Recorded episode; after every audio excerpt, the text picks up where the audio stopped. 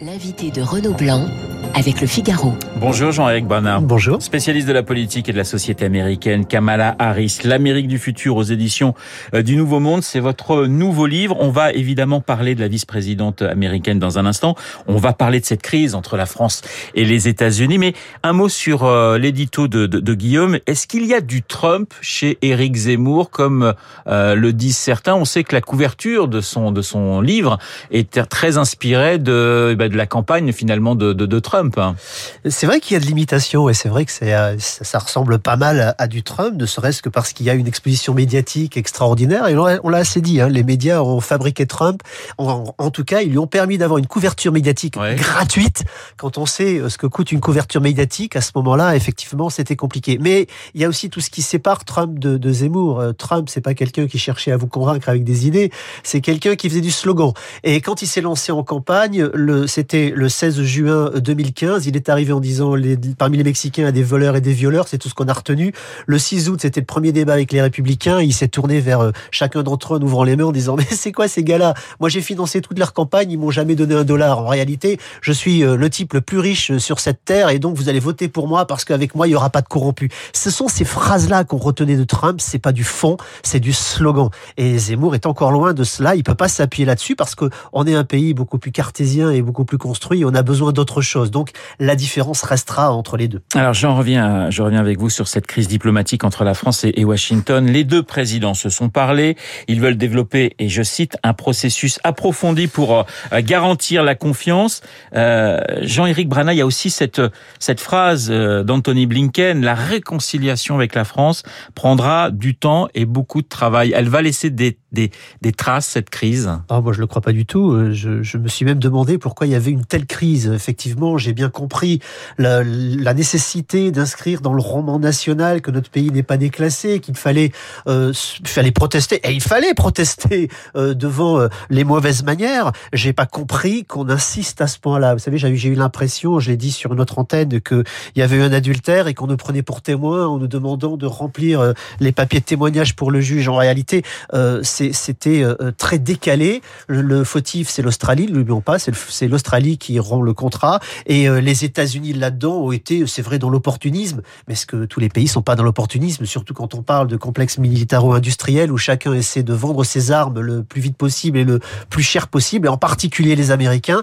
L'enjeu était sur la zone Indo-Pacifique où nous avons effectivement une place à jouer. C'est ça qui va prendre du temps parce que il va falloir que les Américains laissent un peu de place euh, à la France et à l'Europe dans cette zone. Et pour l'instant, on n'a pas l'impression qu'ils y sont disposés. Ça veut dire pour vous, Jean-Éric Branat, c'est assez intéressant que c'était pas une crise comme ce qu'on a connu en 2003, ce qu'on a connu en 66, ce qu'on a connu à différentes reprises entre la France et les États-Unis, pas du tout. Ah non, rien du tout. Là, on se tournait vraiment vers l'avenir et, et, savoir quelle était la place de chacun sur cette zone, encore une fois, qui se trouve euh, entre la Chine et les États-Unis, l'Australie étant euh, en plein milieu. Et c'est là-dessus que ça se joue aujourd'hui, ouais. puisque 60% de la population est dans cette zone, les deux tiers du commerce mondial passent par cette zone, et la sécurité du monde, certainement, va être dans cette zone dans l'avenir. Ça veut dire que, j'allais dire, les relations internationales vont changer. On regarde vers la Chine, on regarde plus vers l'Europe. Euh, la, la, Russie, j'allais dire l'URSS, le lapsus, la Russie, donc c'est plus l'URSS justement, et ça signifie que pour les Américains, le danger s'est déplacé véritablement. Ben écoutez, pas de surprise là-dessus. Euh, Joe Biden n'a répété que ça pendant ouais. sa campagne. Il l'a dit le jour de son investiture et il est venu le répéter au G7. On va pas faire ceux qui sont surpris euh, une fois qu'il y a une première crise parce que justement ils vont l'imposer. Et cerise sur le gâteau, il a encore asséné exactement le même discours euh, devant l'ONU. Donc si on n'a pas compris, c'est que vraiment on fait pas d'efforts pour essayer de comprendre ce qui se passe de l'autre côté de l'Atlantique. Jean-Éric Brana, je rappelle que vous êtes spécialiste des États-Unis. Alors nous, on a parlé en France d'humiliation. Comment a été perçue cette crise, je mets des guillemets, parce que pour vous, c'est pas vraiment une crise, du côté américain ah, peut-être parce que j'ai trop regardé du côté des États-Unis, mais ça n'a pas été perçu du tout. Ouais. En, en, réalité, on n'en a pas parlé. Euh, il y a eu des entrefilés après le, le, coup de fil entre Emmanuel Macron et, et Joe Biden pour dire qu'il s'était passé euh, quelque chose et qu'effectivement les Français euh, s'étaient sentis euh, humiliés dans cette affaire-là, dans certains grands journaux comme le New York Times. Si vous allez de l'autre côté, d'autres grands journaux comme le Los Angeles Times n'ont rien décrit sur le sujet. En réalité, les Américains sont passés à côté. On a présenté en France, on a présenté Biden comme l'anti-Trump. On a dit voilà, c'est un type génial, on va pouvoir dialoguer avec lui, parler, etc., etc. Est-ce que une nouvelle fois, on s'est pas un peu trompé sur sur le personnage ou du moins sur ce qu'est un président américain qui rappelle toujours America First? Euh, oui, enfin, c'est pas America First. America First, c'était un concept qui a été défini par Donald Trump à la 74e session des Nations Unies. Rappelez-vous, il a même dit, il a rajouté dans la phrase suivante, s'il y a besoin de détruire la Corée du Nord, nous le ferons. Donc, comparer Donald Trump et Joe Biden, moi, c'est ça que j'ai pas compris. C'était l'outrance. On peut pas arriver à, comparer l'huile et le feu. C'est vraiment très compliqué. Euh, Donald Trump, c'est quelqu'un qui a dit à la 74, 75e session, c'est-à-dire l'année d'après, nous ferons la paix par la force. Biden, c'est tout le contraire. Biden explique qu'aujourd'hui, euh, il n'y a plus aucun pays en guerre avec les États-Unis, que les États-Unis ne sont plus en guerre avec aucun pays dans le monde, et qu'il veut désormais travailler avec tous les pays du monde et faire valoir la diplomatie. C'est donc un nouveau langage il faut le prendre comme tel. Il faut pas penser de façon naïve que les relations entre États sont des relations comme euh, celles que nous pouvons avoir vous et moi, des amis ou des euh, ou des camarades ou des partenaires. C'est un peu plus compliqué que ça. Effectivement, chacun défend ses intérêts. Les Français le font comme les autres, et, et c'est le rôle de chaque chef d'État que de défendre les intérêts de ceux qui l'ont élu. Joe Biden, qu'est-ce qu'il pense de la France? Est-ce qu'il a un avis sur la France? Oui, et il a souvent dit, il aime beaucoup la France. Alors attendez, il vient de France hein, au départ. C'est un Huguenot à l'origine il s'appelle euh, Joseph Robinette Biden. Ce Robinette-là est bien français.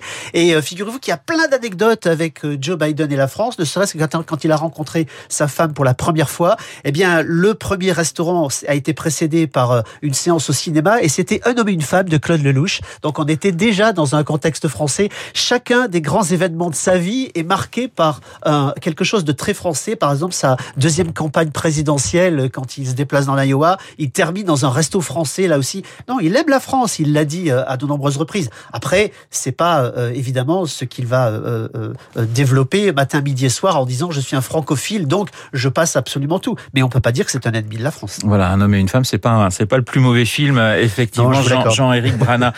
une question évidemment sur cette rencontre qui va avoir lieu dans, dans quelques semaines avec Emmanuel Macron en Europe. À votre avis, comment ça va se passer? Bah, ça va bien se passer parce qu'en réalité, la rencontre, elle est pour le G20.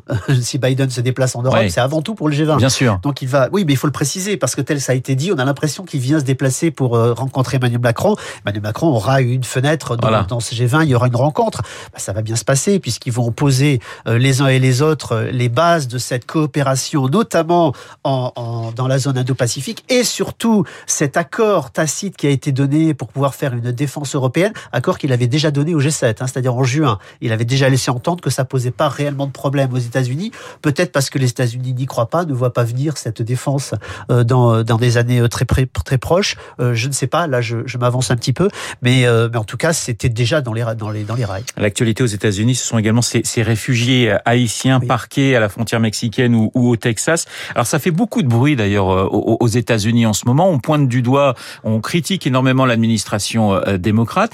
La question des, des, des réfugiés, c'est une question des migrants. C'est une question qui doit être théoriquement euh, gérée par euh, Kamala Harris c'est une question qui doit être gérée par le gouvernement américain et dont euh, la, solution a été effectivement confiée à Kamala Harris. Alors on va dire tout de suite qu'un vice-président américain n'a aucun rôle constitutionnellement. Et c'est vrai que depuis Carter, on a un changement de ce côté-là. Les présidents traditionnellement donnent un dossier ou deux au vice-président pour qu'il soit un peu occupé. Son seul rôle constitutionnel, c'est d'attendre la démission, la mort ou la destitution du président. Vous voyez, ça fait un peu corbeau sur sa branche qui attend. Mais ça va être compliqué comme dossier parce qu'on sait qu'il effectivement les démocrates ont, énormément critiqué euh, Trump sur cette question euh, des migrants. Là, on est devant un, cas concret avec des milliers, des milliers d'Haïtiens qui fuient effectivement les catastrophes de, de, de, leur pays et qui se retrouvent dans des conditions difficilement acceptables, y compris par la population américaine. Alors, c'est pas tout à fait vrai, si vous me permettez, parce que euh, il y a eu jusqu'à 15 000 Haïtiens qui sont arrivés à la frontière, qui sont des Haïtiens qui étaient déjà en Amérique du Sud et qui sont remontés vers les États-Unis. Il y a aussi une immigration de réfugiés euh, qui arrivent directement d'Haïti, qui ont souffert de ces catastrophes et qui, eux, sont reçus dans les, les, les normes euh, américaines et, et, du droit. Donc, c'est vraiment deux catégories différentes. Mais c'est vrai qu'en l'espèce, pour ceux qui sont à Del Rio, au Texas, qui sont à cette frontière, euh, ils sont renvoyés dans le pays parce qu'ils sont rentrés illégalement et que Joe Biden comme Kamala Harris disent mais c'est pas le moment de venir. On va faire quelque chose pour l'immigration. On va effectivement rouvrir nos frontières mais pas maintenant parce que tout simplement la population américaine n'y est pas prête et que l'opposition s'appuie là-dessus pour attaquer l'administration Biden. Jean-Éric Brana, vous publiez Kamala Harris, l'Amérique du, futur c'est parce que c'est une femme, parce que c'est une, femme d'origine indienne et, euh, et, et, jamaïcaine que vous que vous pensez qu'elle représente l'Amérique de demain? Alors c'est en, partie pour cela, c'est surtout parce qu'elle a ancré sa carrière dans des thèmes qui sont euh, le, fond même de ce qui fait l'Amérique d'aujourd'hui. Euh, sa mère, Shamaya Gopalan, qui arrivait d'Inde, est une jeune étudiante qui ne venait que pour étudier et censée repartir pour se faire marier euh, en Inde et qui finalement va découvrir l'amour avec le père de, de Kamala, Donald, à Berkeley, à un moment où Berkeley, là ça résonne tout de suite dans les oreilles de tout le monde, ouais. va bouillir puisque c'est les années 60 et effectivement c'est une révolution de pensée. On est dans la période de la décolonisation mondiale, on est dans la période où on commence à avoir cette racine identitaire qui est tellement importante aujourd'hui dans notre société et qui fait que les Afro-Américains vont réclamer des droits qu'on leur nie depuis le début du XXe siècle, puisqu'il y, a, il y a eu une ségrégation qui a laissé des traces et que l'Amérique est morcelée avec des ghettos noirs américains et les parents de Kamala Harris vont se battre pour changer tout ça. C'est ce qui a fait Kamala Harris. Elle, a, elle est née là-dedans, euh, elle, a, elle a grandi dans ce terreau-là et elle veut changer le, le, le destin des minorités de l'Amérique. Une dernière question, elle est vice-présidente. On sait que le, le, la vice-présidente aux États-Unis a un rôle très important en cas de démission ou de, de mort du, du, président. Elle serait automatiquement oui. euh, présidente américaine. Mais dernière question donc, est-ce qu'elle imagine la suite? Vice-président, c'est pas mal, mais est-ce qu'elle a envie de la marche au-dessus? Oh, je crois fondamentalement qu'elle a, ouais. qu'elle a envie. Euh, vous, vous découvrirez dans le livre euh, qu'elle a une ambition euh, euh, hors norme, on va dire. Et en ce moment, elle s'y prépare. Vous avez parlé du dossier de l'immigration. Il y a d'autres dossiers qu'elle porte. Elle porte le dossier électoral actuellement aux États-Unis. Et surtout, elle est en train de se former à la politique étrangère. On l'a vu notamment, elle aussi, sur la zone Indo-Pacifique au mois d'août, où elle est en train de durcir cette carapace présidentiable pour pouvoir effectivement monter la dernière marche. Kamala Harris, l'Amérique du futur, c'est signé Jean-Éric Brana. Merci beaucoup d'avoir été ce matin mon invité, les 8h28. Dans un instant, l'essentiel de l'actualité, Charles Bonner. Vous écoutez Radio Classique. Avec la gestion Carmignac, donnez un temps d'avance à votre épargne.